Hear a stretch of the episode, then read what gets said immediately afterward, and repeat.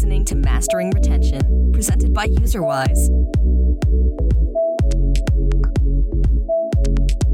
Hi, everyone. Uh, welcome to the Mastering Retention podcast. Uh, today, we're super excited to have Karan from Firescore with us.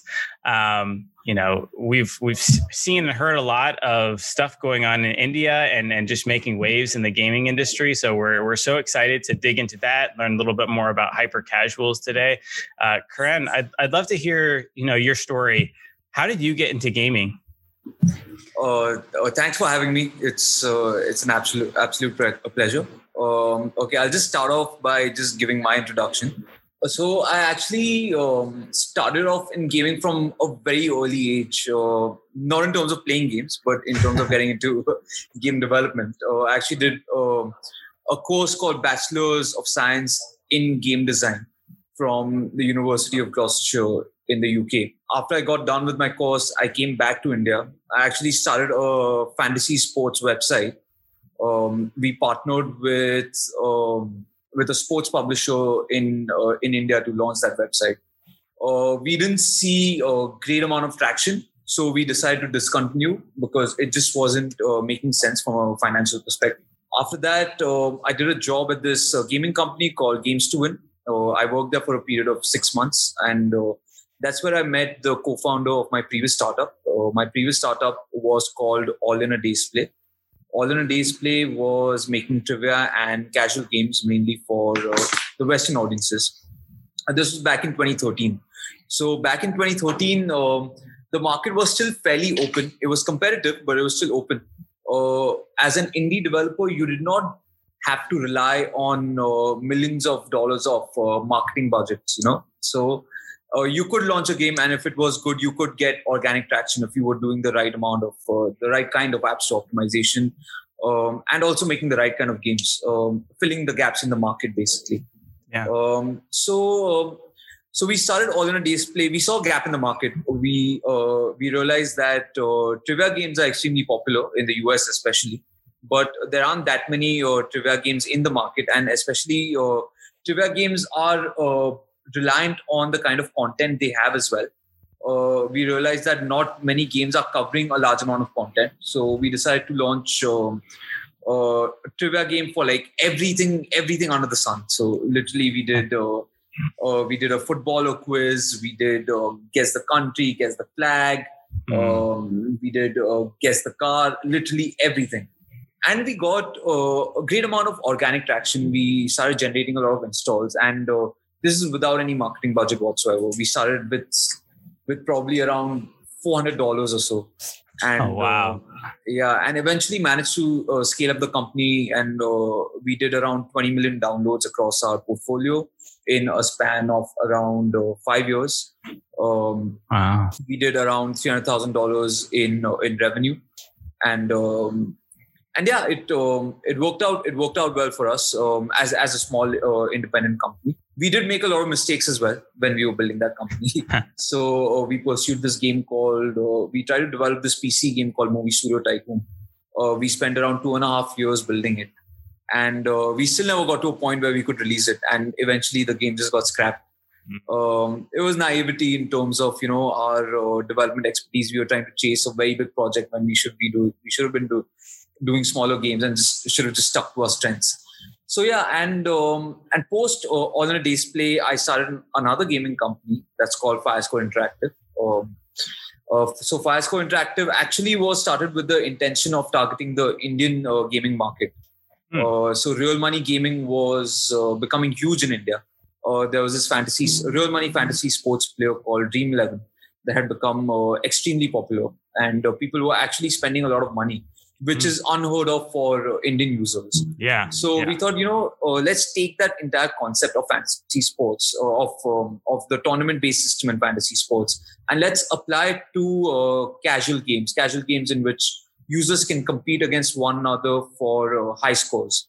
Yeah. So we we did that. We built an entire application. Um, what we realized is uh, that you know while uh, this sort of tournament based uh, entry fee system was working well for fantasy sports the same was not the case for uh, casual games mm. the difference was that casual games are um, extremely skill based so if you're really good at it, it becomes very difficult for someone else to compete against you. uh, whereas in fantasy sports, there is a luck factor involved too. Yeah. So people don't really get discouraged.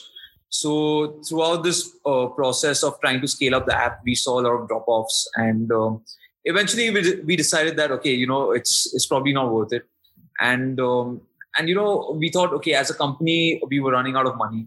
Uh, what do we do next? Uh, we had built a few hyper casual games in the past. Uh, they had not succeeded, um, but uh, we were improving as as a studio. Uh, eventually, we got in touch with Crazy Labs uh, partnered with them, uh, sent them uh, a couple of games to test in the market. Uh, they failed their tests. I'll get into the test uh, benchmarks later as well. I'll get into more details regarding the tests mm. that uh, hyper casual developers do. but um, eventually, our third game, which was soap cutting, passed all of these benchmarks, and soap cutting went on to being published by Crazy Labs. And mm. currently, soap cutting has done over 50 million downloads. Wow. That's yeah. awesome. Yeah. Well, that's a, a great story. Um, you got the entrepreneurial spirit as you kind of go through, you know, those those different failures and stuff as you continue to learn and iterate and change. Uh, I have a similar yeah. story, uh, so it's always always okay. fun to hear those. Um, yeah. Cool. So. Yeah you know something that i i love with your perspective is is you've started several game companies now as well as you know working at the the games to win um, you know having that background experience in gaming. Um, for everyone that's listening that either works in games or has always had this dream of you know starting their own game studio and stuff um, what would that process actually look like? If i like what what kind of amount of money would I need? What kind of like, if I, okay, this is the minimum team that you would need to be able to build a game. Um, yeah. This is, you know, if, if I could do everything all over again, knowing what I know today, like what would you do differently? And like, where, yeah, what would that look like? You know, so it, it really, it depends on what sort of gaming company you want to start as well, or what uh, you have a passion for as well. So, um, there are people who love um, PC and console gaming, right? Uh, now, console gaming is, is a different animal altogether. But uh, the PC market in general has has seen uh, indie developers succeed. Yeah. Um, there have been uh, there have been cases where a lot of indie developers have just literally made a game on their own, and um, they have succeeded on Steam. Uh, the issue with that is that uh, the success rate is very low. I mean, in the games industry in general, the success rate is very low. But with PC gaming, it hurts you more because uh, you're spending more time in development. Mm. the amount of time you have to spend to get a polished product uh, released is is quite a lot because the expectation for from um, PC gamers is is quite high. Mm-hmm. But uh, another interesting side is hyper casual, which is the space that I'm working in. Um, yep. Now, uh, with hyper casual, the beauty of hyper casual is that um, it's um, it's firstly the development cycle, the initial development cycle that is there. It could be between two to three weeks. Mm. You know, so it so you could literally develop a game prototype in two to three weeks and test it out in the market. Now, for someone just starting out in game development, right? All you need is a PC and you need Unity or Buildbox on your on your system, right? So um, from that perspective, I think um, once you have that, once you're learning game development, um, I think it's important to know uh, programming. If I was starting a games company today, I would I would focus more on the programming side of things than the art side of things. And why mm. I'm saying this is because uh, there are a lot of art assets available in the market.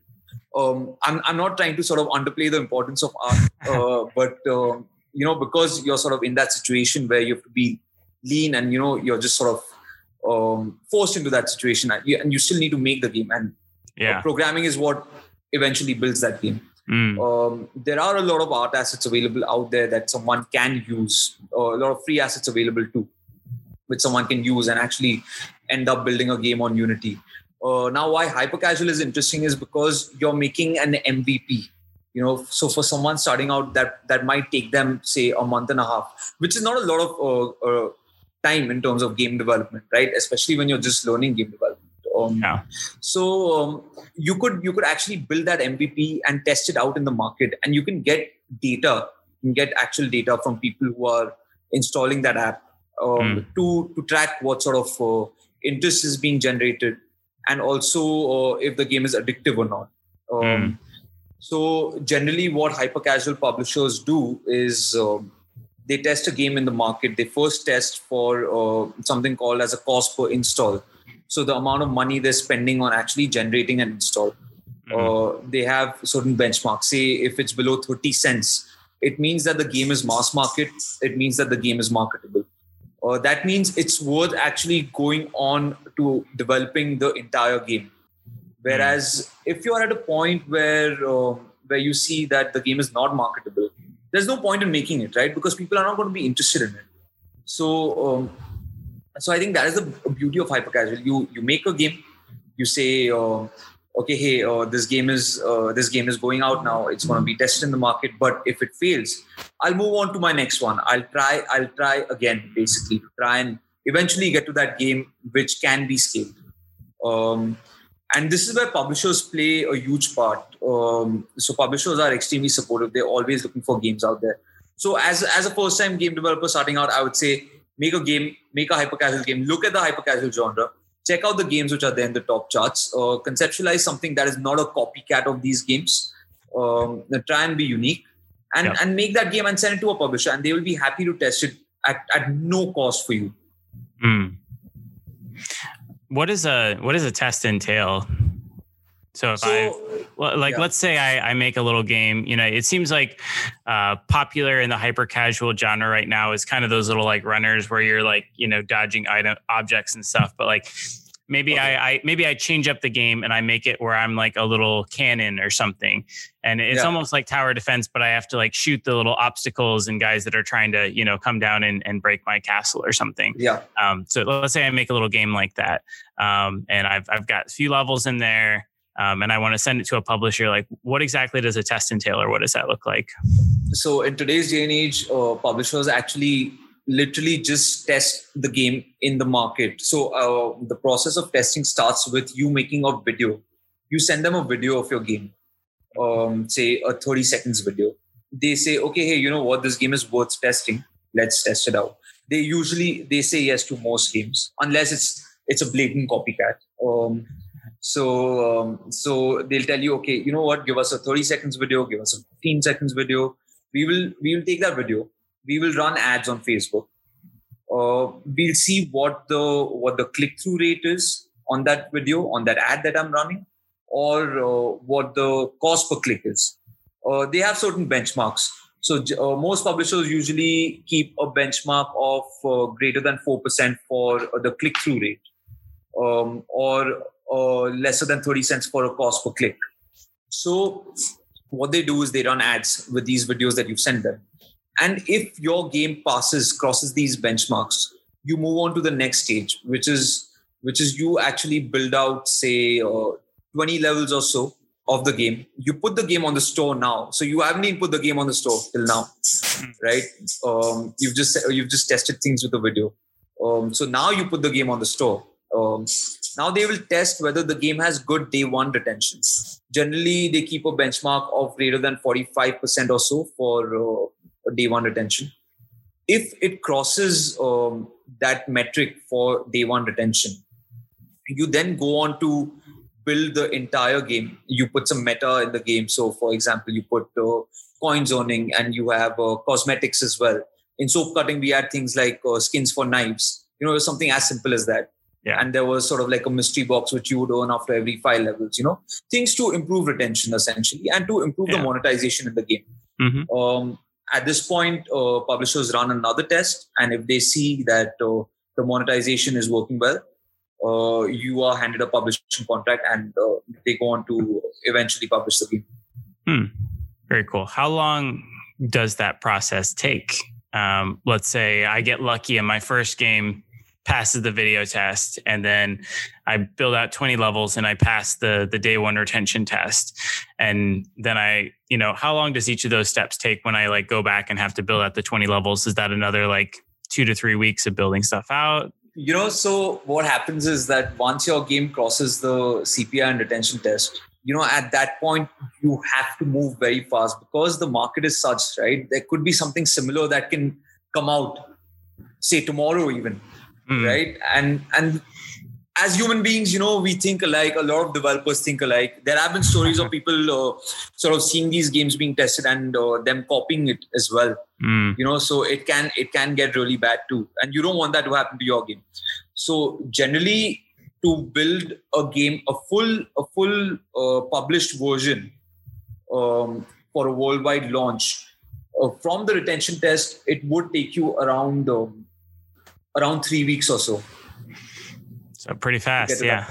yeah that is that is extremely fast right um, and and you know because at that stage you're even putting in all the monetization sdks uh, you're making sure uh, that you're going through uh, the various qa cycles so the game has to be completely clean as well because this game is going to be scaled up millions and Yeah. millions of users are going to be playing it right so yeah. there is, there is a lot that goes through that happens in that in that three week phase but as a developer you have to be ready to sort of commit say 12 hours uh, 12 hours a day you know to making sure that that game is out there on time and Hmm. with that 12 hours a day you can sort of release it in three weeks it's totally worth it it's totally worth it you know because because you see that game going sort of in the top charts in the us and you know at that Yeah. point it's just it's so gratifying right Yeah, that's pretty cool.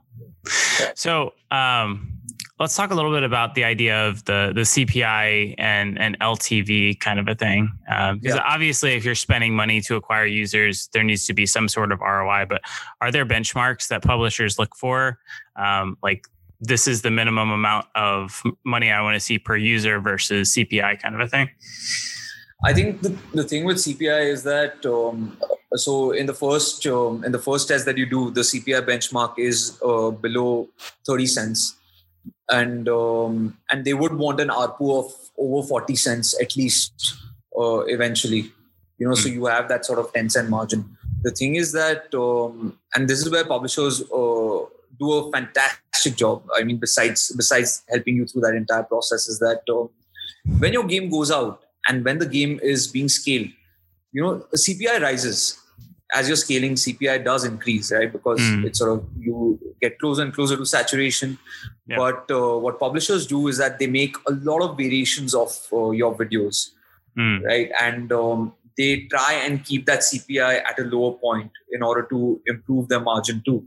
So, and this is as a developer, you know, you're already involved in this process. You know, you can give them suggestions, and uh, they do take your suggestions for sure. But you know, this is not something that you have to bother with. At the end of the day, the publisher is handling it for you. mm, You know, and and I've seen Crazy Labs make some fantastic videos for us, and soap cutting even till today, you know, we are sort of in the top 200 in the US, and this is because of uh, the amazing amount of work that their video team has done in order to make sure that the CPI stays at a consistent level. Yeah. How does uh, it typically work with a publisher in terms of like what what you are getting paid and, and how that money works in terms of being able to like pay salaries for people in your studio and such? So it's um, it's on, honestly very lucrative. I think for uh, especially for an independent studio, it works out really well. I think um, the minimum amount of money a published uh, hyper casual game can make is around um, I would say around one hundred fifty thousand dollars, and this is just for this is just for the developer. So this is after after the revenue split. And and revenue splits in general are different with different publishers. Uh, there are some publishers who do um, who do a 50-50 there are some who do an 80-20 but they give you uh, a, a bigger amount upfront which is recoupable. Um, so that you're not at a high risk uh, because you have to sort of go through a live ops process Sure. for that game Yeah. too so so different publishers do it in different ways Yeah. What does live ops typically look like for for hyper casual? Like I, I I know I've heard of live ops for like an RPG style game where they're planning out like their guild battles once a week and all this other things. But like, what does that look like? You know, within a, a hyper casual type game. Within hyper casual uh, you know in terms of uh, live ops it's more about uh, improving certain metrics. So you go in um, to say um, for say you go into sort of a week wherein uh, you would be doing an a-b test that you'd be launching on the store. Uh, you need to have a target. So what what is this a-b test going to give you? Is it going to give me improved uh, retention which will lead to um, increase uh, an increase in the number of interstitials that are seen or uh, or are we going in with the intention of improving uh, the number of RVs watched, uh, the reward videos are watched per user? In that case, we we're targeting improving um, reward video monetization. So you need to keep a target in mind. After having that target in mind, you sort of set up three or four A/B test groups in the build, um, and you work on four different on essentially four different things in that specific build which is uh, which is then uh, released and it's uh, scaled to a certain number of users.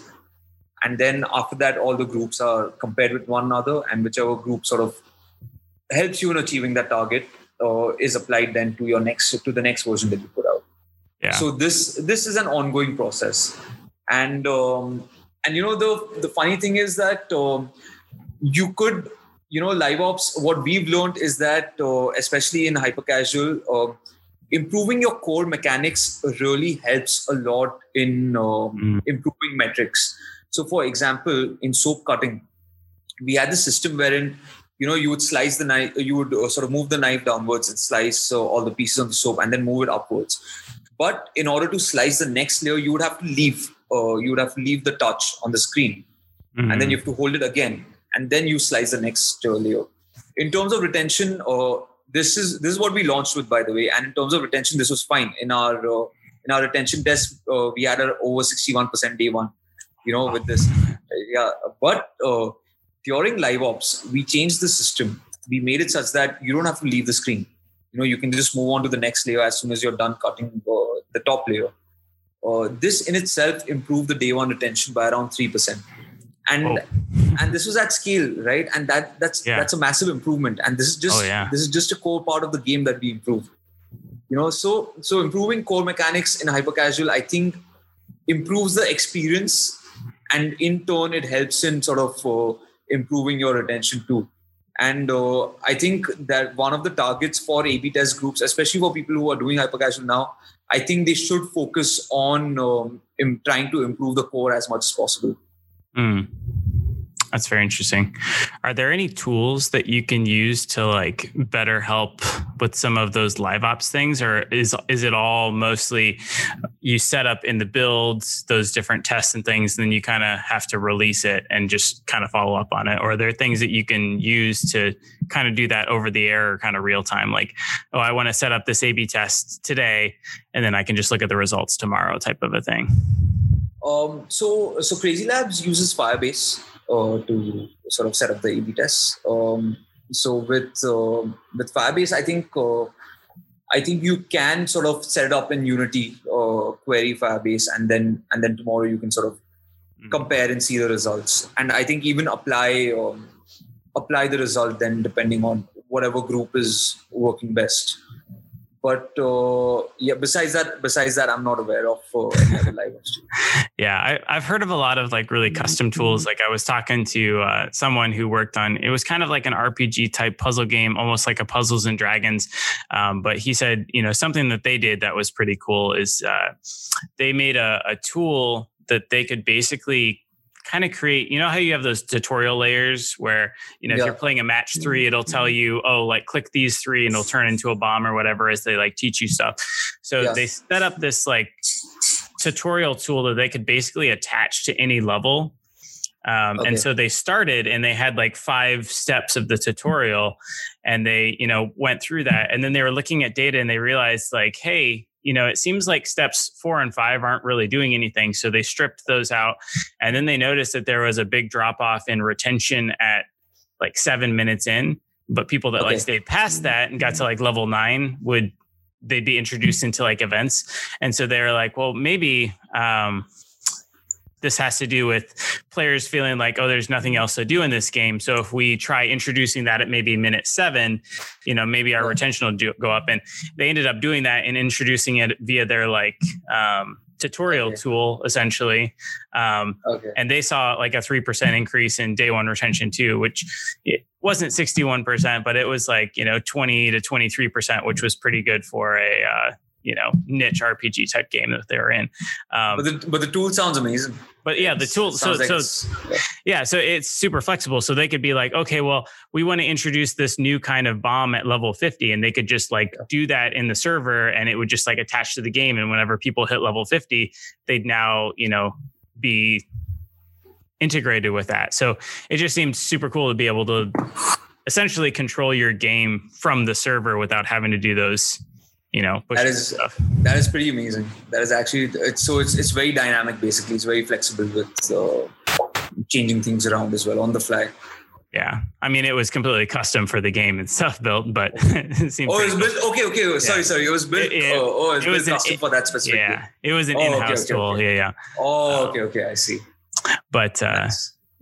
oh that that's pretty cool. Yeah. um so a lot of live ops is just like testing out different things and integrating things, you know, to see yeah. if you can boost that ARPU or those, you know, retention yeah. numbers. Um, have you ever introduced any sort of like events like, oh, we're going to do a Halloween event, um, you know, where no. there's like skins and stuff that are, you know, I don't know. We do. So we have put in skins in uh, in our games now Halloween skins. In fact, um, yeah. in uh, acrylic nails. So acrylic nails is another game that uh, of ours that Crazy Labs just published. Uh, mm. So we have we have put in skins in uh, acrylic nails, and and yeah, it has it has definitely improved um, things uh, slightly, but uh, so but in terms of events, there's nothing there's nothing big that we do. I, I yeah. think it's more sort of about um, supporting the game with with skins. So it's it's a small addition, Regular but I think updates. I think uh, yeah, but uh, it has helped. Uh, but from what I've heard from people is that usually in a hyper casual, it doesn't help to that much of an extent. Um, it does help in terms of lowering CPI, mm. but uh, in terms of actually improving engagement, it doesn't really help to that much of an extent. Yeah, I think that makes sense. You know, if the game isn't fun to players, it's probably you know adding a few little things is not really going to make it much exactly. more fun. Exactly. So it all kind of starts of the core of okay, does the video of the gameplay actually look fun enough to get people to click and engage with it? And then the second question is okay, once people actually have a chance to engage with it and play the game, you know, is it fun enough that they're willing to come back? And if you kind of exactly. answer those two questions, then you can kind of figure out the rest of it. Exactly, exactly. That's that's exactly what it is. Cool. So uh, let's talk a little bit about uh, ROAS. Can you explain what you know ROAS is and what it means for someone that you know maybe has made some games before but has no idea about marketing or scaling up or user acquisition type of things? You know, honestly, uh, you know, I, I will not be able to explain it to you to like a very good degree because this is something that at least in our partnership with Crazy Labs and, and developers with publishers in general, publishers handle this side of things, right? Mm. So return on ad spend is something that you know I haven't I haven't sort of like experienced to that much of an extent, but um, of course we have tried uh, uh, publishing games uh, in house as well, sort of like two years back or so. And it's sort of it's it's basically the margin that you would make from your um, from your uh, ad spend to your ARPU, right? And uh, I think in hyper casual, what they do is they calculate the the day one ARPU and the day seven ARPU. So um, so generally they try to sort of um, have that seven day ARPU in mind before uh, having a target CPI, mm. and that is how that is how publishers usually uh, scale their games. Yeah. Do you see them typically trying to recoup the full CPI within seven days, or, or, what is the average life cycle of a player, you know, in a hyper casual game? Like, I assume they're not going to stick around and play your game, you know, every day for years, like a Candy Crush Saga. But like, what is the average kind of life cycle for a player? So, so the day seven average day seven retention in hyper casual is around ten percent, right? So it is it is very low. Um, but yeah, I think I think most users drop off after day two, day three, and um, and that is the reality of hyper casual. I think the ones that sort of stick around do contribute a lot to uh, your revenue, but uh, eventually by day seven you've lost ninety percent of your users. Yeah. Yeah. Have you guys ever messed around with the the new idea of hybrid casual games where they're, you know, you still have those hyper casual mechanics in the beginning, but it's more focused on like the meta and a, you know, like the the Archero, um, I think Art of War, and, and there's one other one that just came out too. Yeah. Um, we haven't honestly because hybrid casual is a lot of there's a lot of buzz about uh, hybrid casual uh, in the market now the thing is that you know Arch, i feel this is my personal opinion only but i feel that archero was a fantastic success. And yeah it's a it's a good template. But you know to replicate that how much time are you going to be spending on replicating that then? Is it is it as as good as the amount of time spent in just making a normal casual game mm. right which sort of goes to scale eventually? Because even with hybrid casual are you going through the sort of like a process which is in between for hyper casual and casual. If that is the case even then you know you are spending quite a bit of time on on development. So for me personally i think um, we would not uh, sort of at least look at hybrid casual for the time being. I think we are sort of comfortable in hyper casual. And uh, we enjoy the fact that we have to make uh, so many games every month. And you know it sort of like refreshes our mind. I don't know what the nitty gritties are for something like hyper casual. I don't think there's a set template in the market to go about the process of developing hyper casual, uh, hybrid casual. Uh, why I like hyper casual is that there is that set sort of template, that set process uh, that has been established, that we've established as well as a company uh, internally, yeah. mm-hmm. and and yeah, and we we enjoy that. I think. What do you think about multiplayer in hyper casual games. Um, I, I know for myself personally, you know, even playing a game like Clash Royale, like it, it's yeah. it's a pretty repetitive game if you were just playing it by yourself. But what makes it actually interesting is having that other person that you have to yeah. kind of beat and challenge and, and deal with yeah. as you encounter. Have you seen much multiplayer usage? Is that something you've ever done or wanted to do? I don't think I don't think I've seen uh, multiplayer in uh, hyper casual at least, and and you know I I think, and the reason I think is that when you put in multiplayer, there's a server cost that kicks in, mm-hmm. right? Now publishers are working with low margins in hyper casual, mm. right? If that sort of uh, margin is again further depleted with uh, multiplayer, you know besides uh, and besides that it also brings its own set of multiple issues right yeah, yeah, yeah. so uh, so but if that margin is eaten into then does it make sense to do a multiplayer game in hyper casual you know so i think i think that is the reason why we haven't seen multiplayer in hyper casual actually mm, it's interesting yeah i was playing a game i think supersonic studios published it hide, yeah. hide and seek and yeah. what i couldn't figure out is if the players that you're playing with are uh, real people or not. Like they're they're, they're named not and they seem they're they're not. So it's all just they're not generated. Yeah, it's fake. So Hypercasual does this. It's called ah. IO games. So mm. so they are. Uh, it's just AI to just give it the feel that you're playing against real people. Yeah. So you feel like you're you're skillful. Yeah, yeah. I I, you know, I was playing that and I was like, I don't feel like I should be, have been able to find, you know, this last guy because I can dodge around the corner here and, and be good. Um, but uh, yeah. no, that's that's fascinating.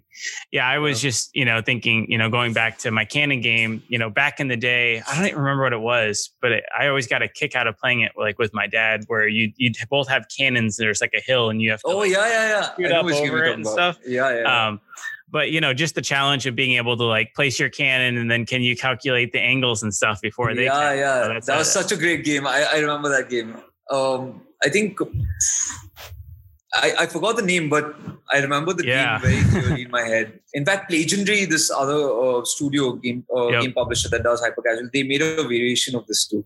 Really? Of this tanks game, yeah. But sorry, yeah, I interrupted awesome. you. What were you saying? Oh no, I was just thinking through. I was like, you know, would it be that difficult from a server perspective to you know be able to support something like that? And would that extra moderate layer of okay now there's a person that just gets to place it and i play against you know add that much of a cost. But yeah i, I don't know what you know that would cost from a server perspective. But you know are you, are you getting an ad after each play? You know does that increase the yeah. retention and the arpu and, and everything else in there? So yeah yeah exactly. And and another thing with hyper casual is that you know users now expect to get into the game. They don't want to go through sort of like a matchmaking system anymore. Yeah. You know they want to just in hyper casual they want to just get in play get done with it. You know they're short sessions. They're like sort of five to seven minute type sessions. Yeah. so um so with multiplayer another issue is that matchmaking is is something that takes up uh, time as well you know or or you know in the case of the tank game for example you know it could be something that is asynchronous so if you're waiting for your mm. opponent to sort of play his turn then you know you don't want to do that you just want to sort yeah. of get in it's a it's a quick in. session and you want to get done so probably a better variation would be to make it feel like it's a real person that's playing it, but it's all just kind of like, oh, AI that's dragging and dropping exactly. it, like against exactly. kind of thing. So you know, you get the feel that it's an opponent, but it's not quite there. That's exactly that's what that's what the industry does now. Hmm. I like it. So, okay. how many games does your studio put out? You know, per month in terms of like games that get into that that test phase. Like you know if i wanted to start producing hyper casual games like roughly how many games do you think it would take for me to pass that first cpi test? And how many would it take to be able to pass that d1 retention test? And are there any things that i can do to kind of increase the likelihood that i'll be able to pass both of those tests? That's that's such a difficult question. Uh, because because you know um, the thing is that um, okay uh, regarding the first part, um, so we as a studio we do around um, eight to ten games a month. We put eight to ten games a month for testing. Um, besides that, uh, we are branded as Crazy Labs India. We're working in our partnership is uh, is really good with Crazy Labs, and in sure. June we sort of did a deal with them where you know we were branded as Crazy Labs India, and we were working, we are working with uh, Indian awesome. game developers. Mm and sort of mentoring them, incubating them to sort of uh, help them improve in terms of uh, developing hyper casual games. So yeah. we have uh, we have three studios who are working with us full time as well. Um, and besides that, there are a couple of other studios who are working with us on an on and off basis. But mm-hmm. uh, what we say to them is that uh, every developer in your team essentially should have the speed to do around one prototype every two weeks.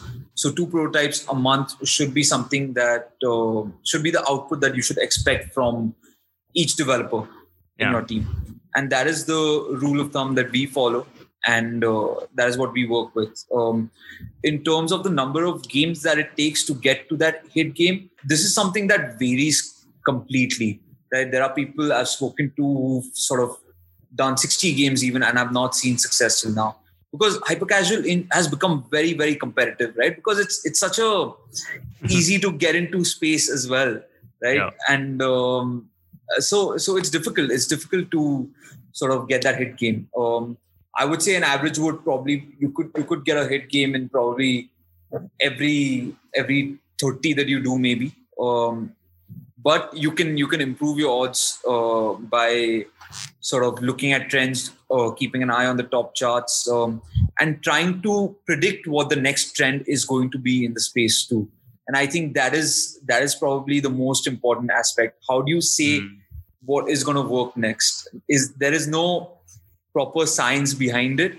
Um, it probably boils down to intuition. It boils down to having a look at a lot of these games and playing a lot of these games speculating and then eventually sort of experimenting. Um, this is what happened with soap cutting as well. Before soap cutting, uh, simulation as a genre had just started picking up, and ASMR as a category within simulation wasn't something that was done before.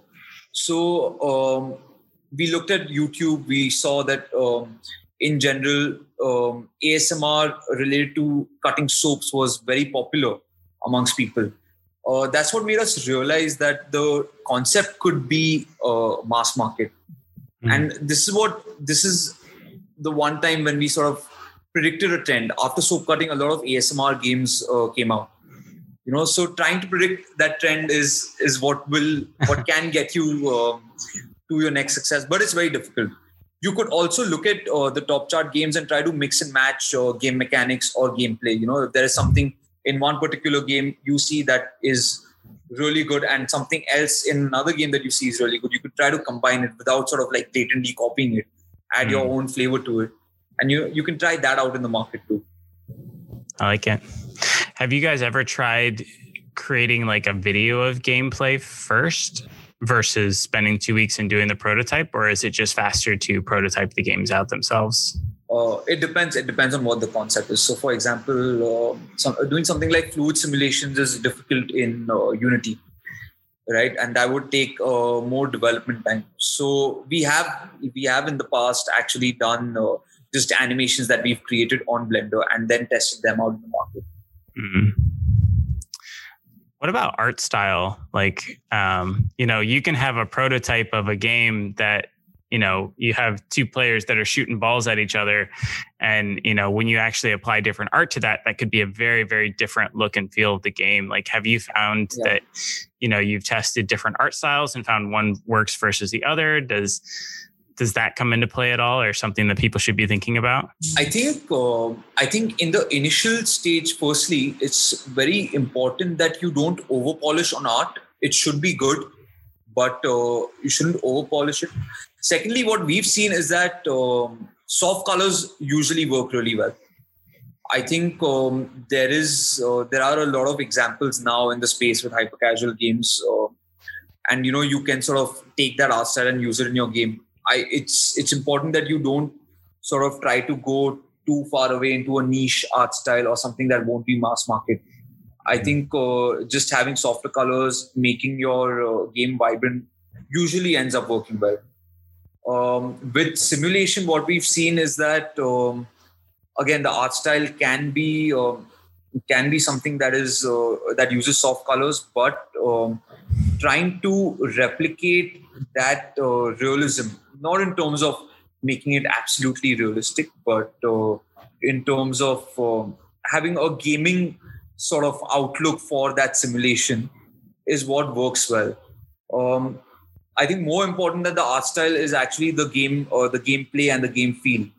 So, for uh, example, with uh, with a game that we just did called Acrylic Nails, um, we have this process where uh, the user can spread uh, powder on um, on a sticker to form the nail. Mm. Now, that process in itself has a system where uh, there's a powder ball that is placed on the finger and it's it's blobby it's sort of it's a soft body and then it's spread mm. you know we spend a lot of time actually trying to replicate the real life uh, action yeah. the real life process into the game and uh, eventually that is what helped that game to pass uh, the test mm. So trying to replicate the real life simulation to an in-game simulation as closely as possible is very important for that first video uh, the like 15 seconds or 30 seconds of gameplay that you do, does it matter what that looks like? Are there certain levels or certain ways that you're playing or like losing at the end or something like that that you know you found has a pretty big increase or can that is that all yeah i think um, I think the look should be good. It should be decent. Uh, you know, it's not very hard to replicate the art styles that are there already in the space. Uh, so you can have a look at the games that are there in the top charts and replicate that. But besides that, um, the best practices for these 15 and 30 seconds videos is that you need to get your most interesting moment out in the first five seconds. Mm. So users are scrolling through Instagram or Facebook, you know, when they come across these ads, and you literally have three to five seconds to grab their attention right? So your first three to five seconds has to be the most interesting aspect or something that will grab the user's attention. At the end of the video you you should have something that is gratifying something like a celebration. So a confetti celebration has become a standard practice now in hyper casual you know? So you can have that sort of confetti animation and your uh, and your characters may be dancing or whatever it is you know that suits your game yep. but these are the two important things. Three to five seconds grab the user's attention. At the end show that that end moment. Um, another thing that helps is uh, making videos of uh, of someone failing at the game. So, for example, you have a puzzle, you know, that on the face of it looks very obvious to do, uh, to do, but in the video you're showing someone who's uh, who's not doing it properly or who's screwing up constantly, you know. So that sort of induces that feeling in the in the person watching it that hey, you know what, I can do this better, or Yeah. that's not how you do it. I'll show you how to do it, and then they'll go and install it. Mm.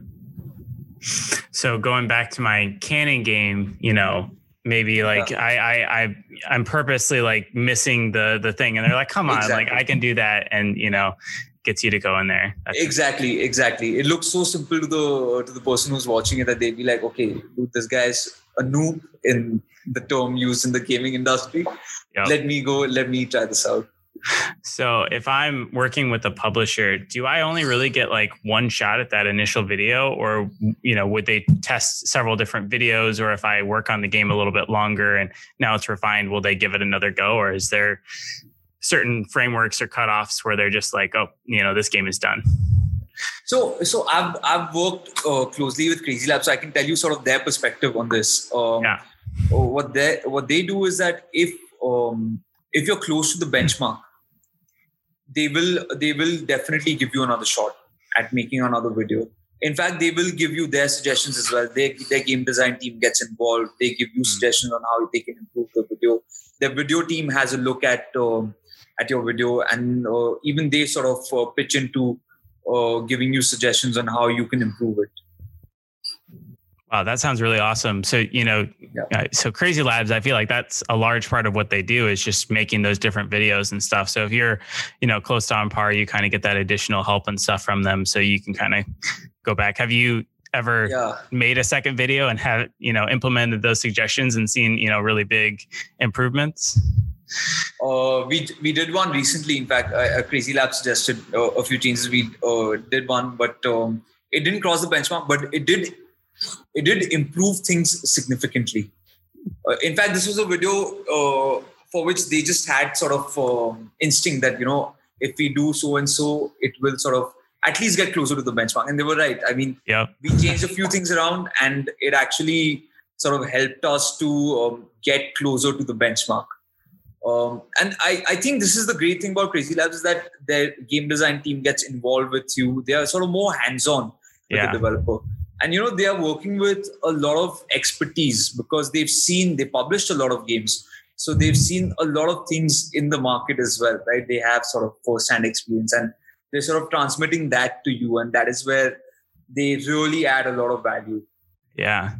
Do you think that working closely with a publisher like Crazy Labs has like improved the quality of output from your studio and the stuff that you guys are learning and you know the game quality that you're putting out? Hundred percent, hundred percent for sure. Because uh, I think um, you know when we sort of get into game development, we're big-headed in the sense that we feel like, oh, you know what, we know everything, you know. But there are a lot of things in the market that uh, a lot of small things, a lot of big things that you pick up when you're working with uh, with a big publisher, especially like Crazy Labs, you know, because they've we worked with them. Uh, so six months we did live ops for soap cutting. In fact, it's going on even till today, and um, Yeah.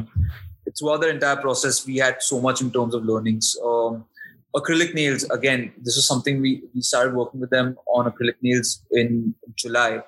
And, um, you know, their, uh, their technical artists, their, uh, their UI artists, you know, all of these guys, they're pitching in, they're sort of helping us improve even from a technical perspective, even from an Mhm. execution perspective. And that has sort of helped us to um, learn as to what sort of standards are required, what sort of standards are, uh, are there in their team, because that is what we need to match up to at the end of the day.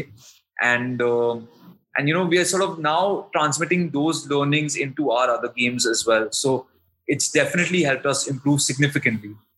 Yeah, that's awesome.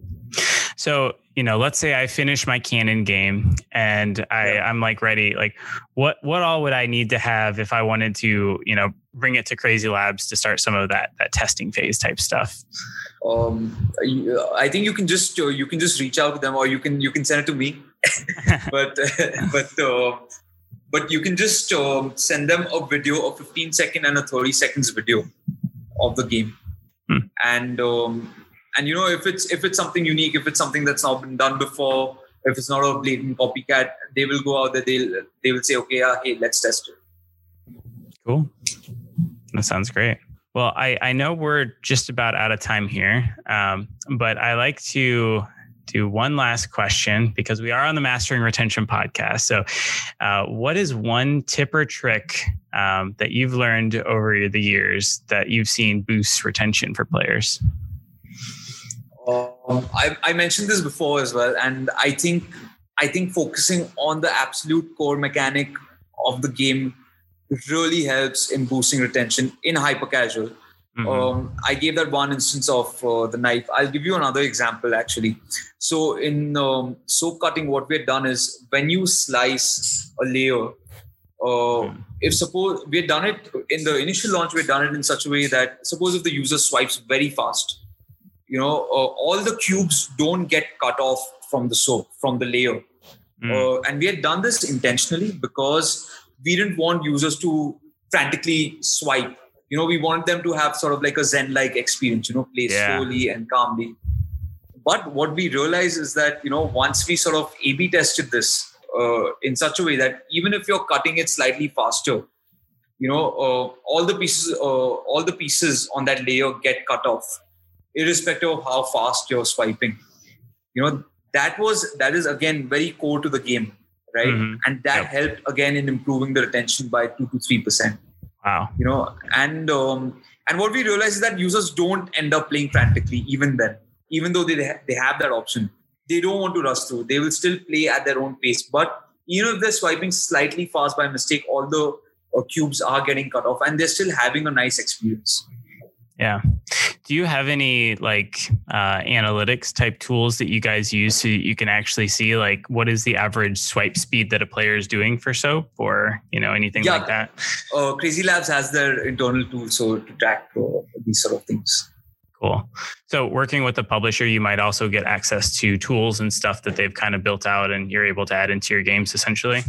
Uh, yeah, yeah, yeah, definitely, definitely. So the amount of support that you get from a publisher is is absolutely incredible, right? Because besides game design, besides them helping you in UI, you know, they have their entire QA team, they have their monetization SDK. So to make sure that you are extracting the most amount of value from the ads that are being shown to the users, you know, so they maximize monetization. Besides that, uh, they have the amazing analytics team. You know, we get amazing detailed reports from their analytics team outlining um, outlining all the say for example the groups that we're testing out you know and and they go they go into a deeper analysis and they sort of try and figure why certain things are working and certain things are not working you know mm. so hmm. it's not just about hey group b is working let's apply it you know we sort of analyze it we, we dig yeah. deeper into it Mm. So, so essentially, working with Crazy Labs, they kind of give you the monetization SDKs and kind of help you get integrated. Because I, I have heard dealing with third party SDKs, especially monetization SDKs, they can kind of clash with each other and you've got all these random yeah. unity errors and, and things like that. And then Oh, it's a massive pain. so that, that sounds helpful to get some help there. And then yeah. you know, it sounds like you can also get access to their analytics team, which um, yeah. I, I assume is also very valuable, you know, not having to hire all those folks internally and spend that time definitely the data definitely and and the best thing about the sdk is you know they actually integrate it for you. So they will uh-huh. take your project, they'll integrate it for you. So it's just because because you know as developers we've had this experience in the past where like you said we're putting in different uh, yeah. ad tools and they're sort of clashing with one another. It's yeah. A one month sort of goes in it just um, incorporating monetization. You know that doesn't happen with them. That's great. Yeah. Cool. Um, well, I know we're about at time here, but is there anything else you know you think is worth sharing with folks today as you're thinking about doing hyper casual or thinking about working with a publisher or thinking about working with Crazy Labs?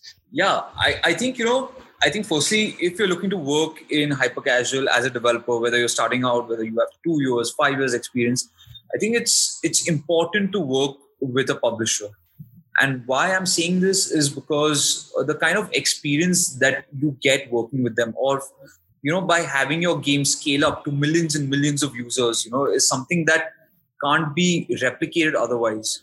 unless you have crazy marketing dollars, I mean, you know, even I would say even then, even then work with a publisher. Just that expertise is invaluable, more than even the the amount of money that you spend on marketing.